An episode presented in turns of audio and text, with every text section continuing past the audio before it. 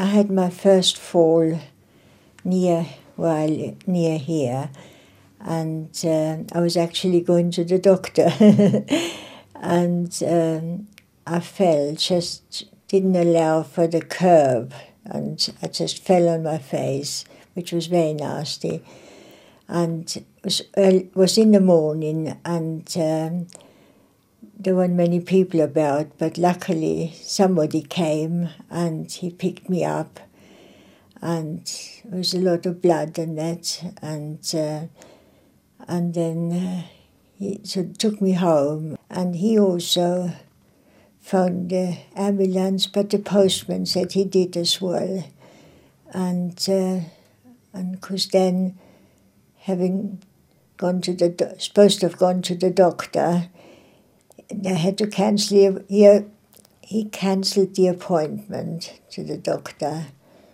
and uh,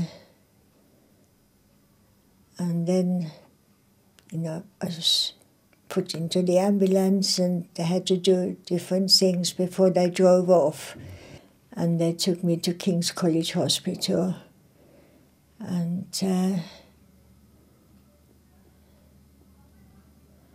I was there best part of the day. You know, they had to do different things, and uh, and it just kept on bleeding till they put stitches in the nose and my chin and that, and uh, so that was very nasty.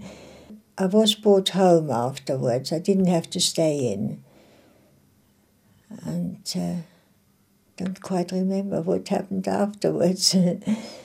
After the fall, they recommended that I go to uh, uh, Dulwich Library to Patrick, and uh, and I was I was getting on very well because now I find as I'm getting worse, I can't do the things that I did in the beginning with Patrick because uh, I'm not very steady and he's very good. He asks me to use the stick or he helps me.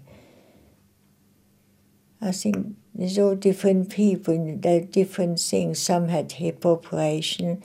It's sort of quite different to me because this is sort of ongoing and I'm not going to get any better because of the spine. But I still like to go